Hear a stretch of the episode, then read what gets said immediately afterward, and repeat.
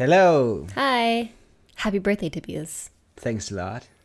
You are one year older. One year older, one year wiser, maybe. I hope so. Yesterday we did our first uh, long stream together. That was so much fun. Together, yeah. yeah. I've done. Yeah, okay, not for you. yeah. So t- yesterday we had like um we did um a, a stream that was sponsored by Duolingo. It was called Duo Together, and it was an opportunity for me to try to stream in German, which was pretty nerve wracking. And Tobias was here to help me um, because I kept getting like my words wrong, my grammar wrong, um, and it was just like cool to hang out with you. yeah, it was really fun. I I didn't like in the beginning. I think we were both a bit nervous, or Mm. I was really uh, nervous. I was yeah. so sweaty before I started. Really? Yeah. Okay. I I was, was super I- sweaty. Sometimes I also sweat when I'm like nervous, but I I wasn't really like sweaty. But um, anyways, it was really cool hanging out with people and also seeing for me to uh yeah how much uh, traffic you already have. And it's yeah it was was really cool to see the reactions. Then we uh we were baking the cake and then you kind of forgot the the sugar. It was- Yeah, we were baking a cake and like we put all the ingredients in, and then after we put the cake in the oven, I'm just doing some tidying up, putting away like the cacao or the cocoa powder and all like the the flour, and then I get to the sugar. The sugar package is not even open, Yeah. and I'm like, oh no! And then I realized that not only did I forget the regular sugar, but I also forgot the vanilla sugar. vanilla sugar. Which also adds like flavor. So I was like, oh no, we need to take this cake out of the oven. Yeah, then afterwards we are uh, watching it back, and I'm I'm like, okay. My reaction was more like, okay, I don't need so much uh, sugar uh, because I had this uh, tooth operation before. So okay, maybe we can we can just leave, leave the sugar out. I wonder how it would have tasted. I think it would have tasted like super, super yeah, plain. with, without sugar, probably really like plain. Hmm. But uh, yeah, the the cake uh, was really delicious. Mm-hmm. We still have like half of it left, and I don't want it to go to waste. So I'm trying to eat it. Like that's what I had for breakfast. ah, you ate it for breakfast. yeah, I'm so like I think that's why I'm a, I'm in a bit of a food coma at the moment. Mm. It's just like so much sugar at once. Yeah, yesterday afterwards I had a bit of a sugar rush, uh, because I, usually I I'm trying to cut out uh, most of the sugar intake that I have, Mm-hmm. because yeah my my teeth got a bit like uh, decaying for.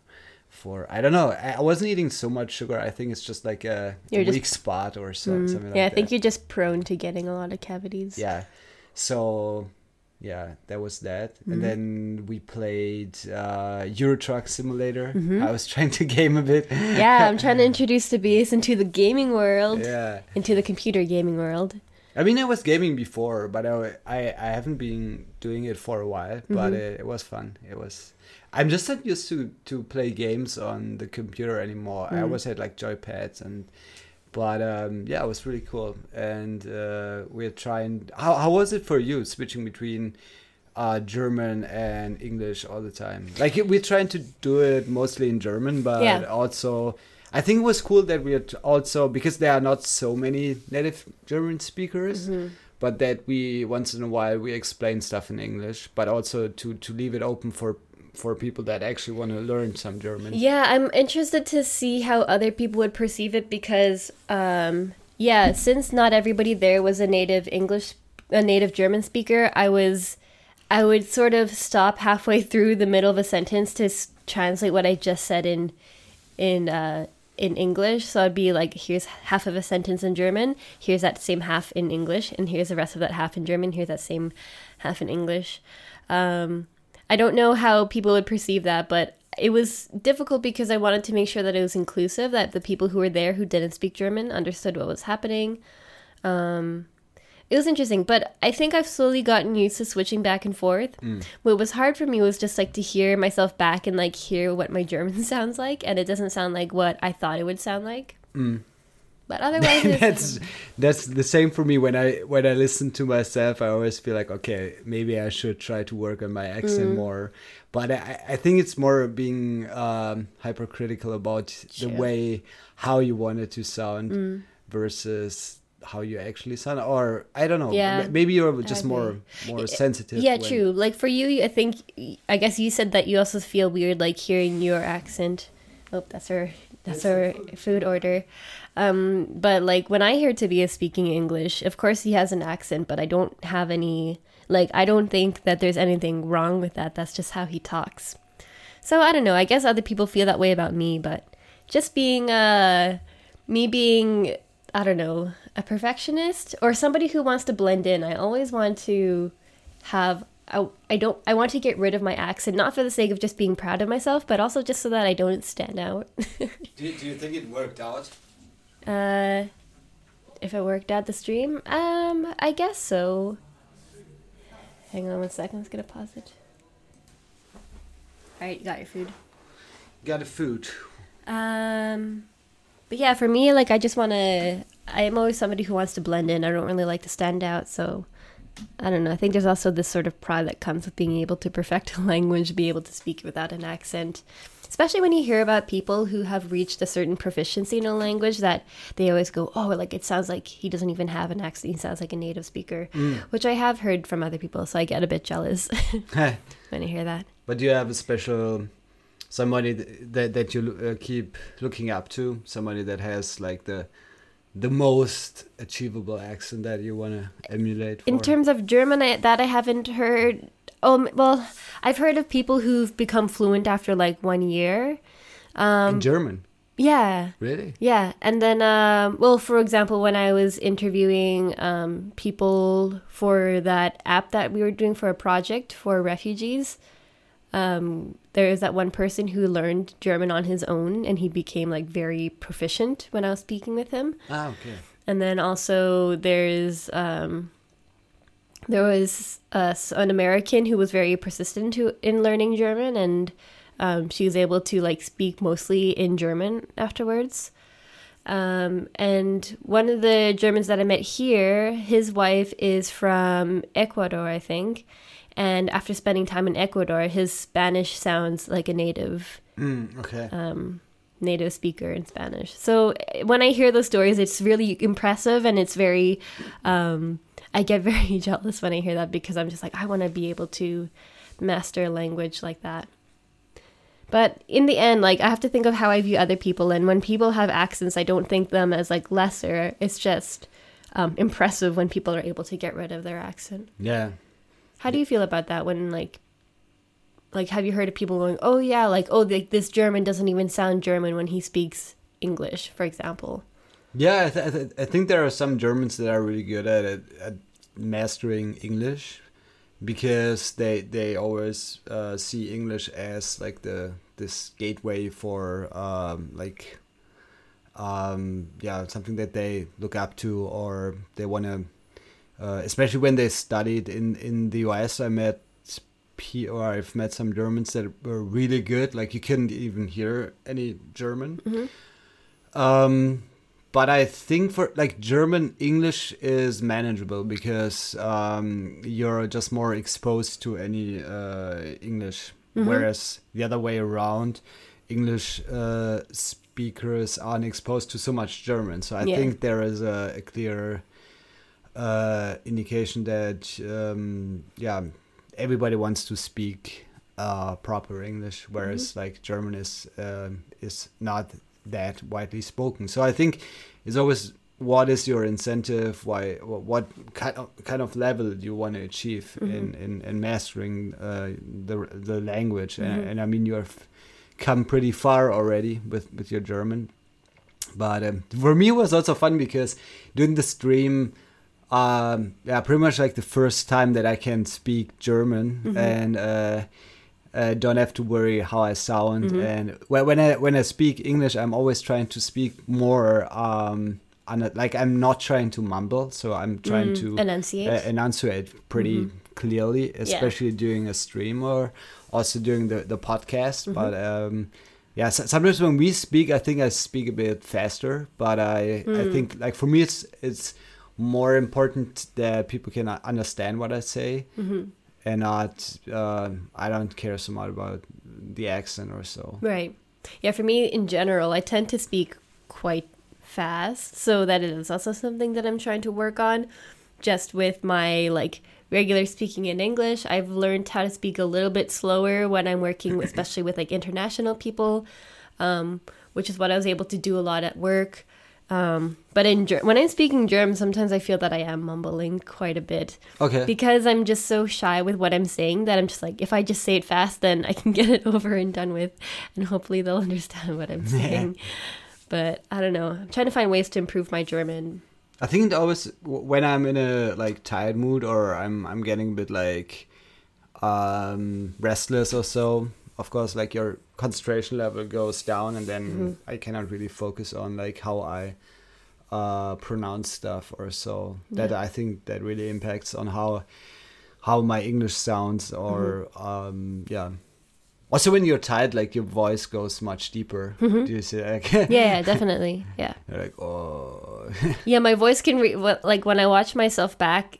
It's funny when you see like if I'm getting like annoyed or something, my voice goes like super high. Um, but otherwise, usually when I do my podcast, I'm in a more relaxed setting, so my voice tends to be a bit deeper. Do you think with the video, because you're more visible, does that change the way how you like uh, perceive or how you present yourself? Because I like for for the podcast, I think it's differently already to when you're uh, visible. Well, I think um, when I'm streaming, the difference is that I'm not I'm not just having a one-on-one conversation with somebody. I think that's when I am a bit more relaxed. But if I'm there to like entertain people and I see people in chat that I'm that like I usually see regularly, you know, I'm a bit more excited, so my voice is just going to be a bit higher. So I'll be like, "Oh, hi! It's like it's so good to see you," and like, "How's your weekend coming along?" Um, but here, I think in a more here is like a more intimate set, intimate setting, so that's why I don't know. I'm just a bit more relaxed. It's not saying that like when I'm when I'm streaming, I'm more stressed, but it's just a different environment. I've read that the the voices tend to be um, diverging more. I find that very interesting. So like the male voice goes deeper, whereas like the the female voice goes a bit higher. In general, like Yeah, on general, average? Yeah. Okay. Especially what they, I think there was like a psychologist uh, who was analyzing on on stream on social media. Mm. So like um, there is a clear tendency that voices uh, di- diverge more, whereas Okay. in the past they would become more similar.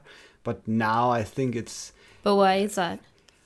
I don't know. I think it's more like recognizable when your voice is like higher or lower. So and maybe because there is a bit more insecurity, then like the the male voice should be a bit more uh, deeper, and uh, the female voice is a bit higher to to to stand out. I don't know. Really? But I feel like those standards would have been in place for a really long time, and it's only in the present day that they're trying to work on breaking down those barriers. Yeah, because I feel like nowadays people are trying to address the idea of like toxic masculinity, expectations of what your gender has on you. yeah. And I feel like, at least when I watch like TikToks and stuff, I feel like, um, Yeah, they're That's like- making more on TikTok. Yeah, they're making more fun fun about that. well, not so much making fun, but it's more of just like trying to address the fact that you have people who are in between and it's not necessarily things have to be male or things have to be female.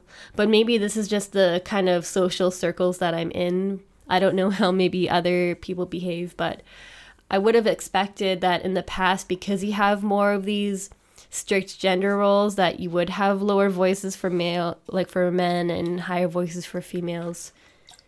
Um But when you watch a lot of YouTube videos, some of the like, especially like the typical like girly YouTube videos, they're really like, hey, they they have higher voices. So, uh, but I don't know, like maybe like TikTok culture is a bit like changing that already. So I don't know, like these. I'm also very skeptical about these. Um, yeah, like generalizing these um, trends, or so to speak.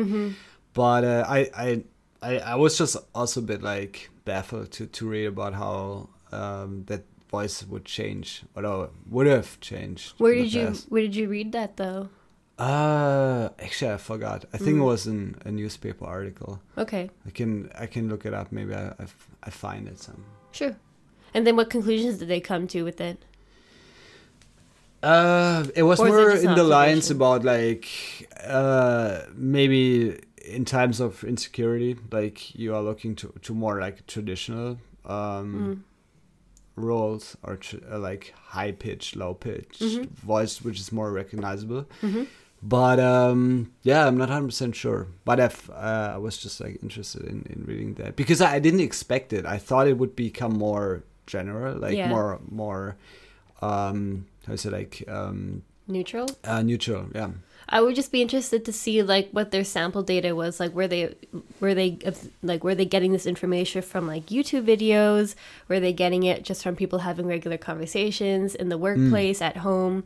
Because I feel like people behave differently in different contexts. Yeah, yeah. Um, like when I think of um, like if you think of uh, like older movies where people had that sort of um, what's that that transatlantic accent, like in the U.S. Yeah, that's that's interesting. and yeah. they had a very like i feel like women spoke very high in those like they had a higher pitch in those sort of movies where they go darling maybe I didn't Darling. yeah like they would always have a higher pitch so i don't know it would be interesting to see like where they're getting that data from as well Maybe. Um, yeah, I really have to look it up. Maybe it was related to uh, general like news and not so much about Hmm. social media, like news coverage of. Um, but I don't also don't know if it's uh, German or uh, let's say like American. true it could be different from culture to culture Yeah. But I can imagine in the US, like if you watch Fox News, probably there's a very like low pitched uh, news uh, anchor anchorman, whereas uh, and the the the female uh, voice would be a bit uh, higher because they are very like traditional. But uh, yeah, it could be like it I, definitely depends on like the the sample and how how much they actually like examined these. Uh, the, the, the the coverage. yeah i never heard of the study but so it would be interesting to see what that data is I I found it like I, I never th- actually I also I never thought about like how much a voice can can impact uh, and h- how you examine it. Well, I- yeah. Uh, like I've I've I've um, watched a few like videos that talk about voice and how people perceive voice. One thing that's often made fun of is how women speak because um, you have that sort of like valley girl way of talking, like "Oh my god," I um, they, and then you also have uh, what's it called, vocal fry. When your voice is kind of like, well, like maybe it has a bit of like a, a vocal fry to it yeah, and um, that might not necessarily be how like women choose to talk, but maybe it has to do with what the um, what society kind of expects of women to speak. So maybe when women speak a certain way, it's because they've been taught that what they have to say isn't necessarily important. So they can't really say things with the same confidence that men would tend to have. Because men would be more like, when they say something, they know that people will, you know, listen to them. But with women, maybe necessarily they won't be listened to, so they have to have um, this sort of uncertainty to, the, to their voice, where it's like, okay, maybe is it? I think maybe it would be, I don't know, maybe a little bit if I'm just a bit unsure about what I'm saying. Maybe it's okay. I don't know. so it's more like you expect the women to be a bit more unknowing or I guess it's this sort of um from what I've watched from these videos, these are just a bunch of like um podcasts and videos that I've watched over time. Um it's just sort of that maybe women have either intentionally or unintentionally picked up this idea that they can't sound confident when they speak because otherwise people will just think that they're being crazy or they're being bossy. So they have to sound a bit submissive to to be listened to, you know? Mm. Whereas like yeah, I, I mean the the male voice is more like determined, like a, a predator guy, and who's uh, yeah like nailing it down. And uh, yeah, it's interesting. But um, yeah. Also interesting is how a language, a certain culture has different uh, words that only appear in their culture. I think we mentioned that. I, I've read this book on, uh, I think they, Deutsch, his name. He's, he's like um, language uh, evolutionary biologist or so. Like he's really looking at how certain cultures have a certain pairs of words that are only used in their culture. So the question is, what is more important, the culture or the society, and they um, or the nature, nature, sorry, and they say that uh, Nature or- versus nurture. na- nature versus nurture, and this theory is more um, that the yeah nature is really uh, shaping also how certain words appear or reappear in a language. Sure, yeah. For instance, in Russian, you have certain uh, ways, t- uh, certain colors. Like you have uh, variations of blue. Right. One is like uh, Galuboy is uh, dark blue, and um, Sini, I think it's uh, light blue. And then also other cultures like um, the, you say Eskimo? I don't know, like the Mm, Depends on which. Inuit. Inuit Okay. uh, culture, they have uh, more variations to white because they are just more exposed Or to for uh, snow. Mm-hmm. For snow, exactly. Yeah, uh, because they are just more in in in in the realm of uh, colder climate. They see more snow, so they they needed different words, Mm-hmm. and then they their perception of snow is just like so much more elaborate than ours Mm-hmm. because they they have much more. Um, nuances between different types of snow Yeah. i find that very intriguing I remember one in one of our classes we were talking about um, gestures because that's what my professor was specializing in. Um, and there's one tribe, and I think it's in um, Papua New Guinea, and there's a tribe that uses when people talk about the past and the present. Usually, we will use our left side to represent the past, Ah, and then our right side to represent the future, as if like you're watching a timeline but people in this tribe they would point uphill when they're talking about the future and downhill when referring to the past just because that's what how their geography has ah okay. has kind of um, shaped how their language forms. Is it more because yeah maybe they like the setting is more like i don't know like more uh, an area where you cannot see so far uh, see so far and i then don't know the explanation for it but that's just something that they observe. So it's just to show that just the way that we choose our gestures um, is affected by our surroundings as well. Mm, okay. Yeah, so I I've also read in this book about how pa- like the the concept of past and present is just like super blurry in in some of these more like tribal societies because um they basically sometimes in their language they don't have a representation of past. Like there there's not a true like um tempus or a, a true f- uh, verbal form for the past or the future. So they just use like certain indicator words like yesterday and then they use still like the present because they are still very much i don't know maybe they are focused more on the present but uh, they they just don't need it. And you can basically express yourself uh, um, easily without using the um, uh, s- s- uh, a designated word for the or a designated form for the past or the future. And that's that's really cool. I mean, One thing I, I find interesting with um, the German language, so in English, when we talk about something that we'll do in the future, we're almost always using future tense. yeah, So when I say, "Oh yeah, tomorrow I'm gonna I'm going to play video games," but and in English I would say, "Tomorrow I will," or "I'm going to," I will play video games. Whereas in German you would leave out "will." okay, So you would say in German, "Morgen spiele ich Videospiele." So you say, "Tomorrow I play," you can say as that. if it's present tense. but you can also say morgen werde ich Videospiele But I hear without werde yeah, that's true. off- more often.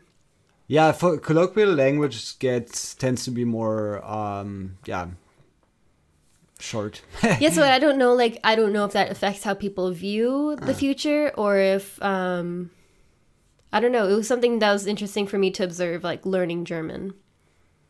I don't know. Do you notice any difference between saying "I go," like, um, or just even different words? So when you say, um, "I would like to have," I would like to have this item on the on the menu, and you say um, in German you say I take this item on the menu. Yeah, yeah, true.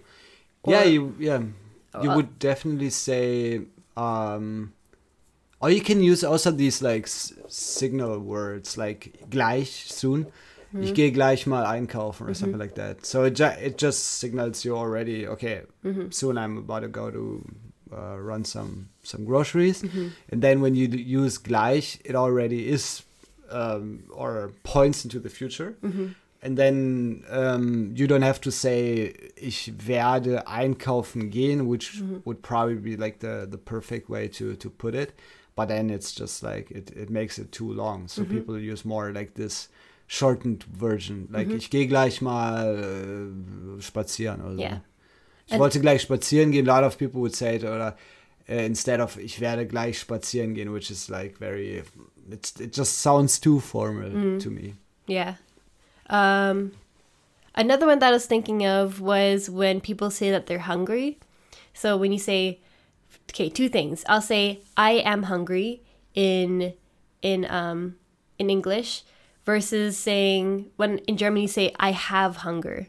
Yeah, yeah. And the the phrasing of those can have different implications. So you can have hunger, but to say that I am hungry is more of just like applying something to yourself rather than to have hunger, which is like more of them something that's a bit more distant from being in the state of hungry. Ah, you know? yeah, yeah. Also the same when you have eaten enough food, you say I'm full, which is different from saying I'm satiated because being full seems to have like more volume versus satiation. Ah, yeah, okay. So in German, you say I'm satiated. In English, I would say I'm full. Man kann, you, but you can also say I'm, ich bin voll. Yeah, but those have different meanings. Yeah, yeah, true. Whereas in English, we don't say, oh yeah, I'm satiated. You just say, I'm full. Yeah, yeah, yeah, okay. But I don't think there's any data on what that implies for the language because in terms of like um, how much people eat, I don't, I don't know if there are any studies on that. There could be, but yeah, that, that- would be interesting. Uh, seeing how like uh, also like the food industry like uh, uses these. Um, I, th- I think they they are very smart on like social psychology, so they they always trigger something like a need. So they use um, yeah they use stuff like okay maybe you should uh, you, your your body needs a certain uh, let's say um, yeah a certain type of food that actually your your body doesn't really need that, but they they use that feeling that that keeps makes you thinking okay maybe you you would actually need that so they they kind of play with this like evolutionary need to uh, have uh, a, a certain um, yeah uh, vitamin or something like that. hmm So that is for for marketing purposes, I think. Uh, yeah, very very important. yeah, there are just like so many variables at play that you don't really know what's affecting what. All you can see is the correlations, and correlation does not mean causation. Yeah, you study psychology as well And statistics. and statistics. Yeah, you can fake a lot of stuff with like statistics, though. Like Faking it? yeah i mean you can you can use statistics also for for your benefit Yeah, but then that's um, that's what that's when you require something that's called statistical literacy, yeah which is the ability to see statistics and kind of question whether that that data is being presented properly, Mm. whether that data has been collected properly. yeah. And that's basically what I did my master thesis on. yeah. Yeah it's interesting because always asking uh, how how big is your sample group? Or where did you ask them? If you go like to the uh, university area you would definitely get more um, liberal people they're more exchange students uh, where, whereas when you go to an area and, and question people there, uh, which is more like um, underprivileged area, you would definitely get like different samples. So I think it's always being aware of on how you ask uh, and where you ask and how you ask is also really important because there are questions that already trigger something in you. Yeah, I think it's also worth mentioning. So at the moment, um, this is during the time shortly after um, after the murder of George Floyd.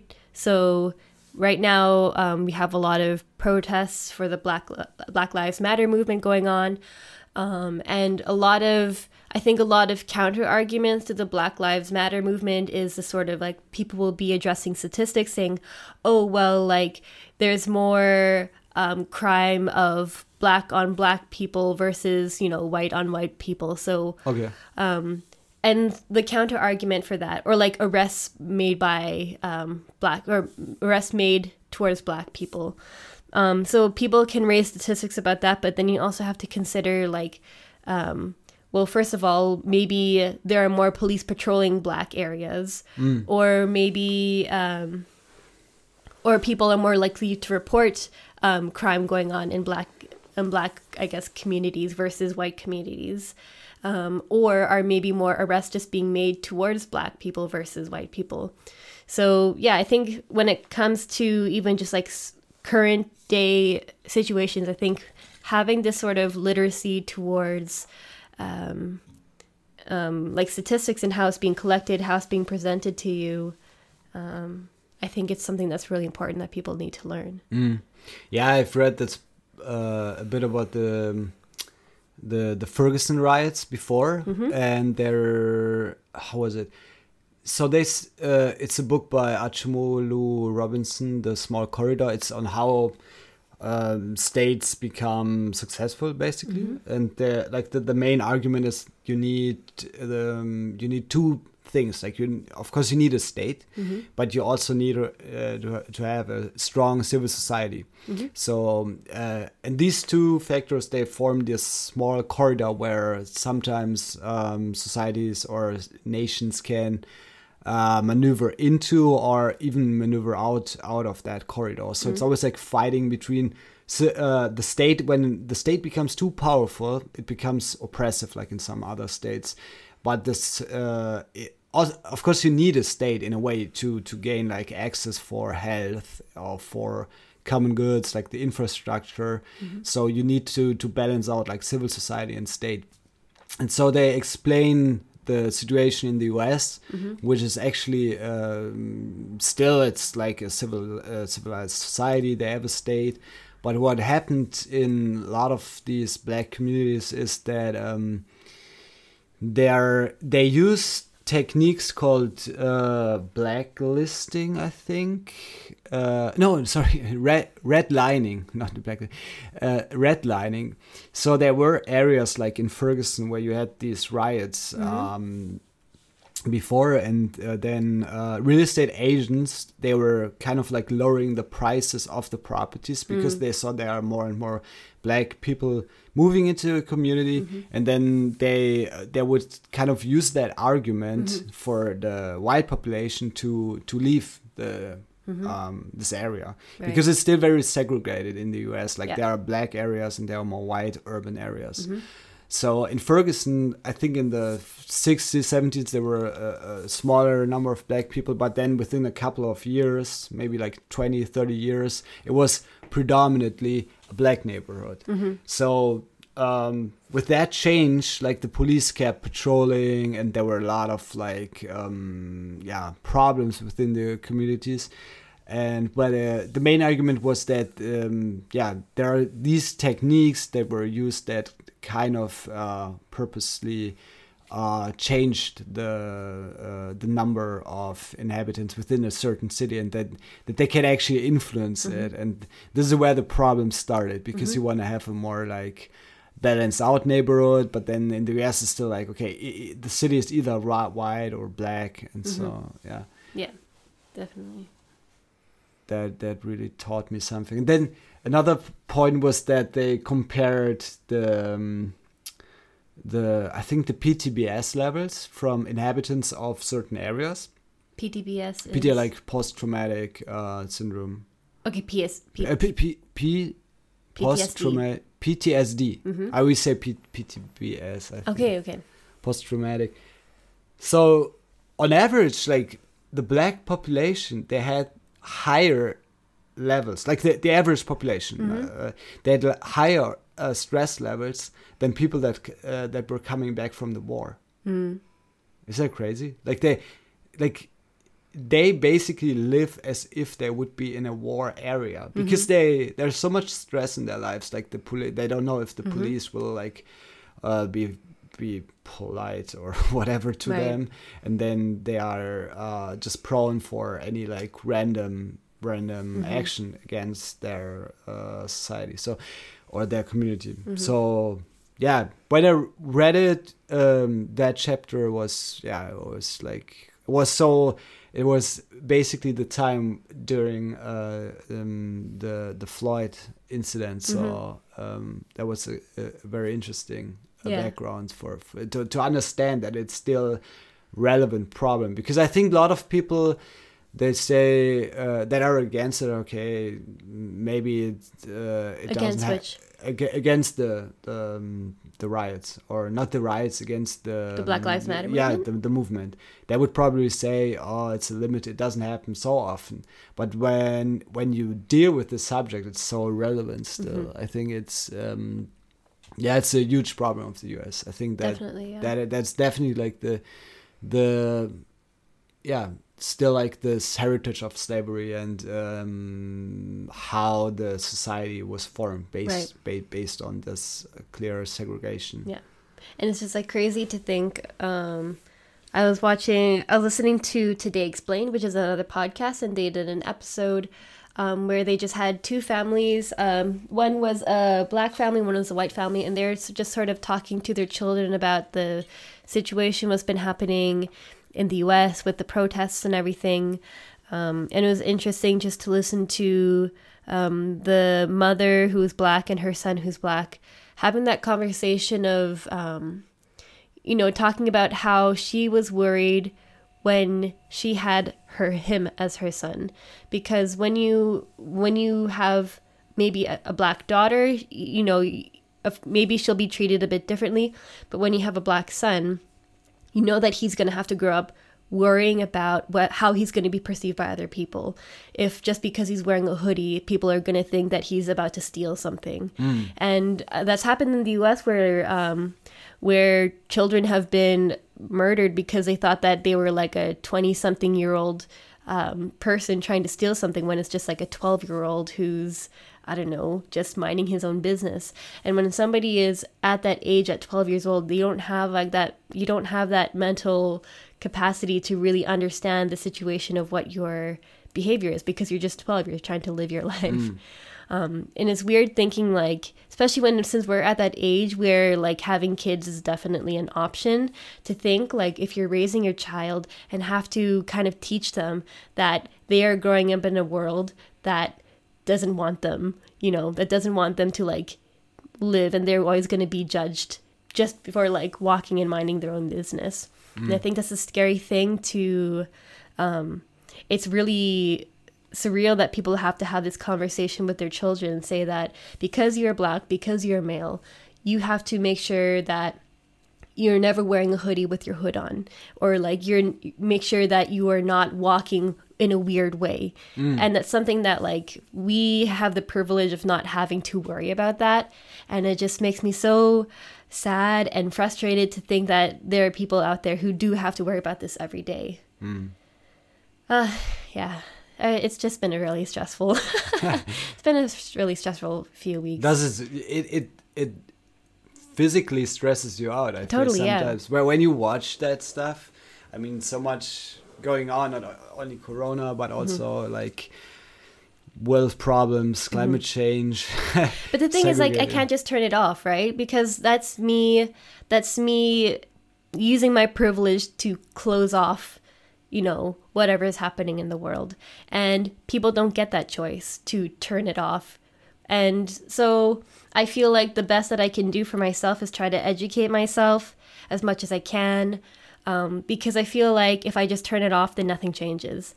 And it's really up to the people who have that privilege to be able to help make this change happen. So, yeah, of course it stresses me out, but I have it way easier than a lot of other people. And that's what is something that I always have to keep in mind. Mm. So, yeah.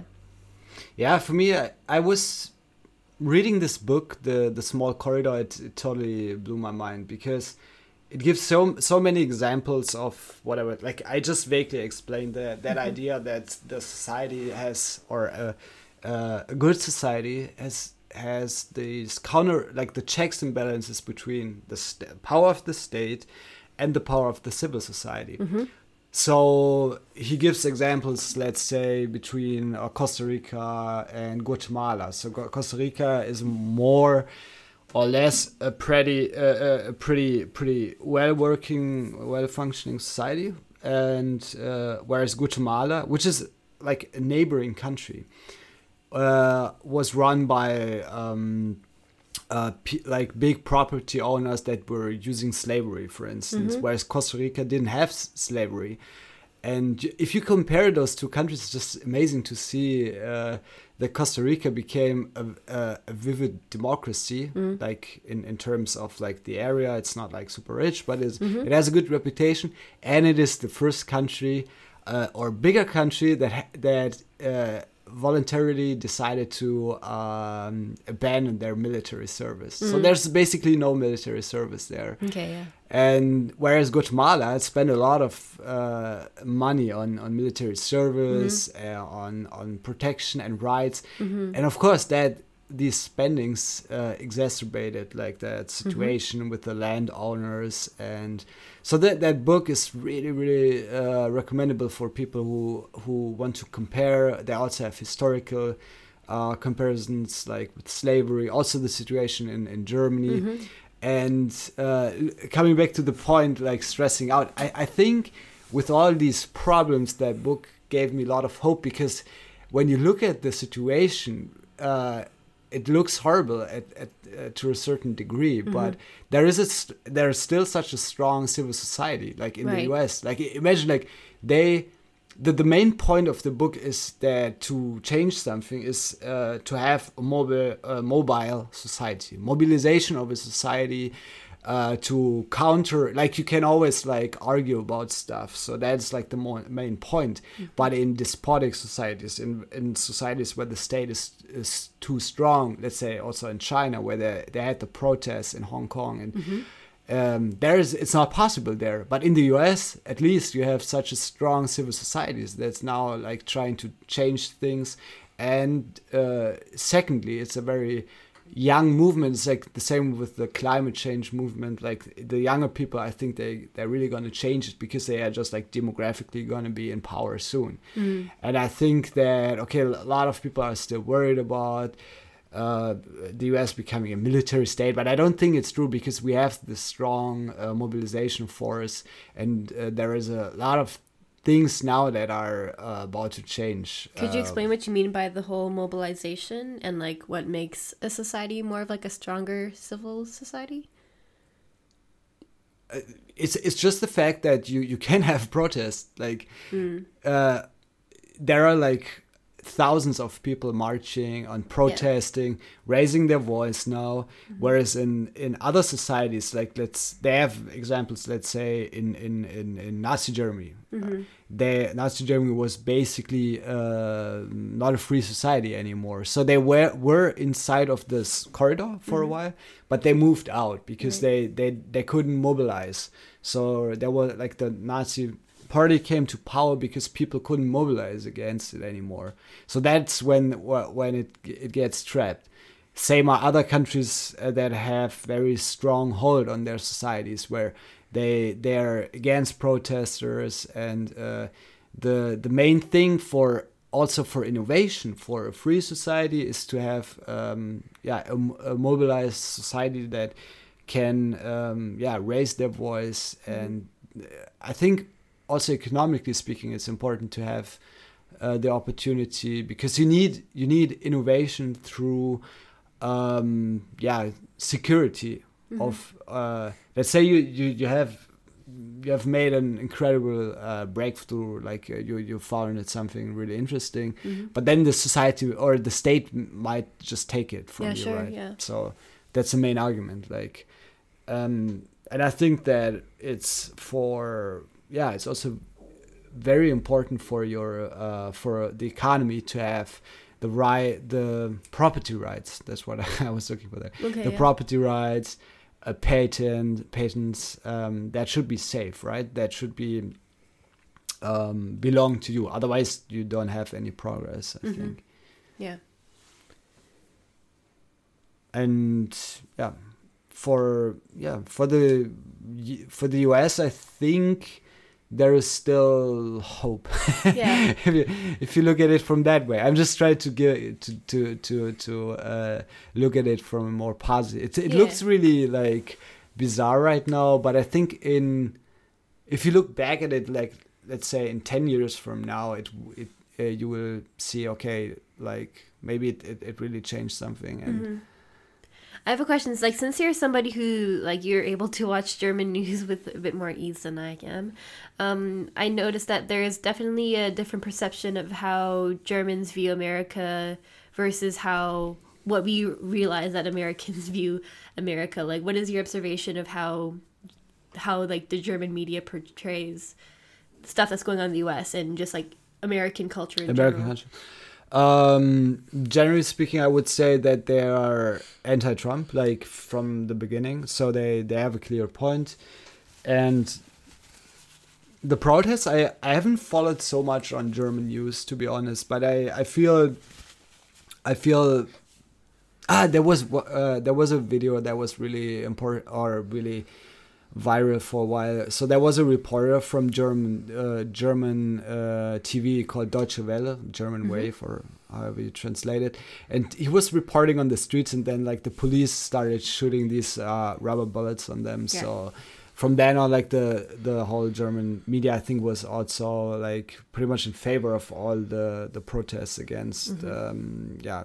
Uh, against Trump and yeah, basically like what what he did, uh, uh, clearing the streets just to watch uh, to to march to that uh, church. Right, just That was just ridiculous. That was crazy. yeah like when i when i think a lot of germans when they meet american expats or canadian exp- expats they usually assume that um that they are anti-trump at least as far as i know um because i think if i were in the if i were in the us or if i was maybe not necessarily canada but if i were in the us i think people would be a bit more like careful to talk about politics and how they view different politicians because you definitely will come across some Trump supporters, and you might not necessarily tell just by appearances.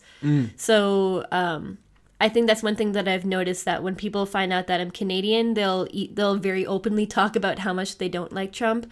Don't think I would I don't think I would encounter that necessarily as much in Canada or the US. Maybe a bit in Canada, but in the US, definitely not. I don't think people just assume that I'm anti Trump, which is something that people assume here in, in Germany. yeah, So I think it's maybe, but I like I can see the I can see like the correlations that the reason why people leave the, the U.S. would be because I don't know they have a more liberal mindset, and I think I don't know. How do you see like this this video on Trump from from Trudeau where like the reporter asked him about like the relations and what is uh, his take on like the protests? Yeah. Um yeah, I did notice that like there is he took like a really I have to watch this clip over again cuz I just watched it sort of on the side while I was doing other stuff. But um I think they were asking Trudeau what his opinion was and he took like a really long pause to think of like an answer to come up with.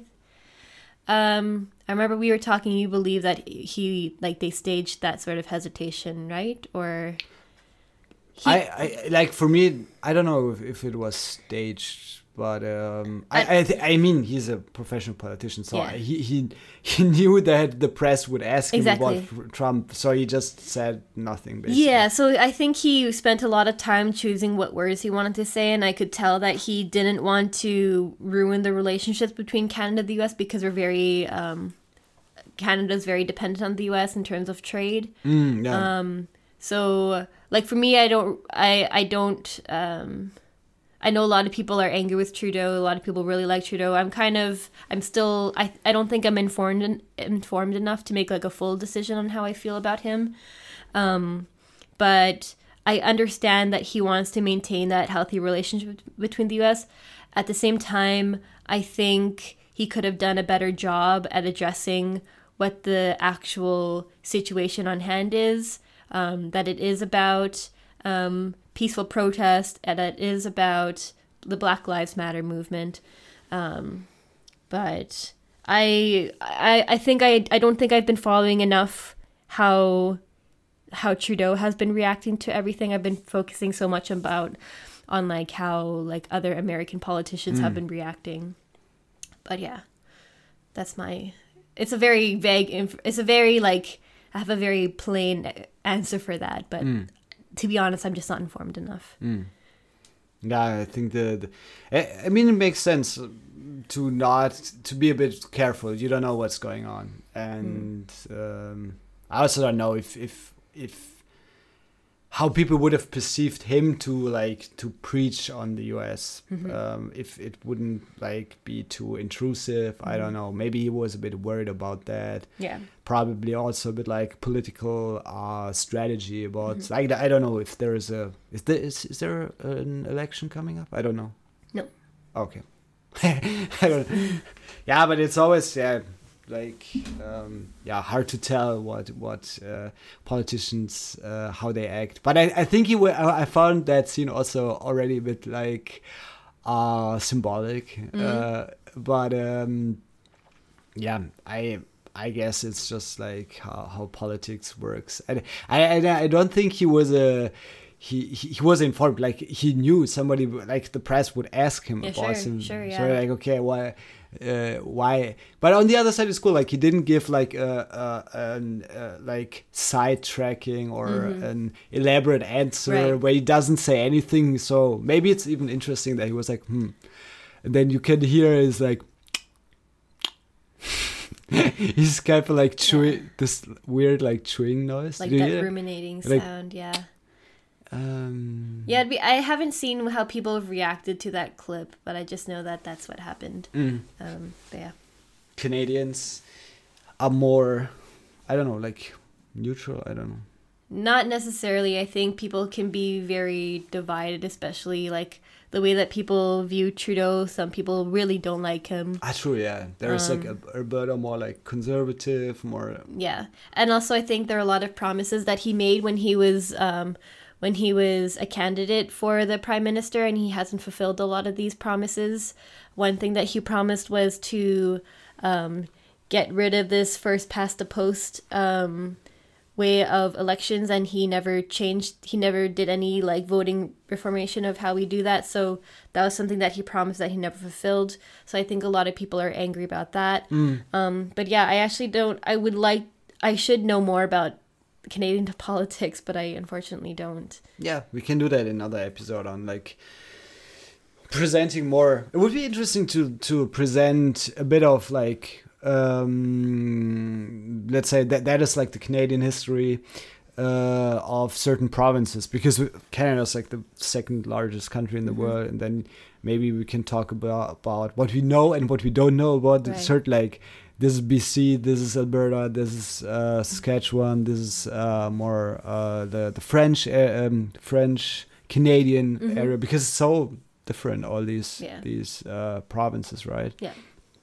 But um, yeah, maybe we can keep keep that for another episode. Yeah. Okay. Um, I'm so hangry. you're hungry. You want to Oh, eat your takeout. It's been sitting there for the past hour, I guess. So I guess we'll call that call that a day. Um, Thank you everybody for listening. As you know, we have email, we have Twitter, we have Instagram, we have Facebook, and we have all those other ways of communication. We have Discord. Um, Twitch. Yeah, thank you, Kristen, last for um, replying to our last episode. Yeah, thank you. and um, yeah, we we really appreciate hearing you guys' feedback. If you have any suggestions of what you would like to talk about, any questions that you have about how we view things, we would be happy to answer them. Um, and yeah, I'm Janine, and this is Tobias. We'll talk to Vielen. Dank. Vielen Dank. Vielen Dank. Alles Gute. Alles Gute zum Geburtstag. Alles Gute zum Geburtstag. and uh, yeah, we'll talk to you guys later. Bye. Bye.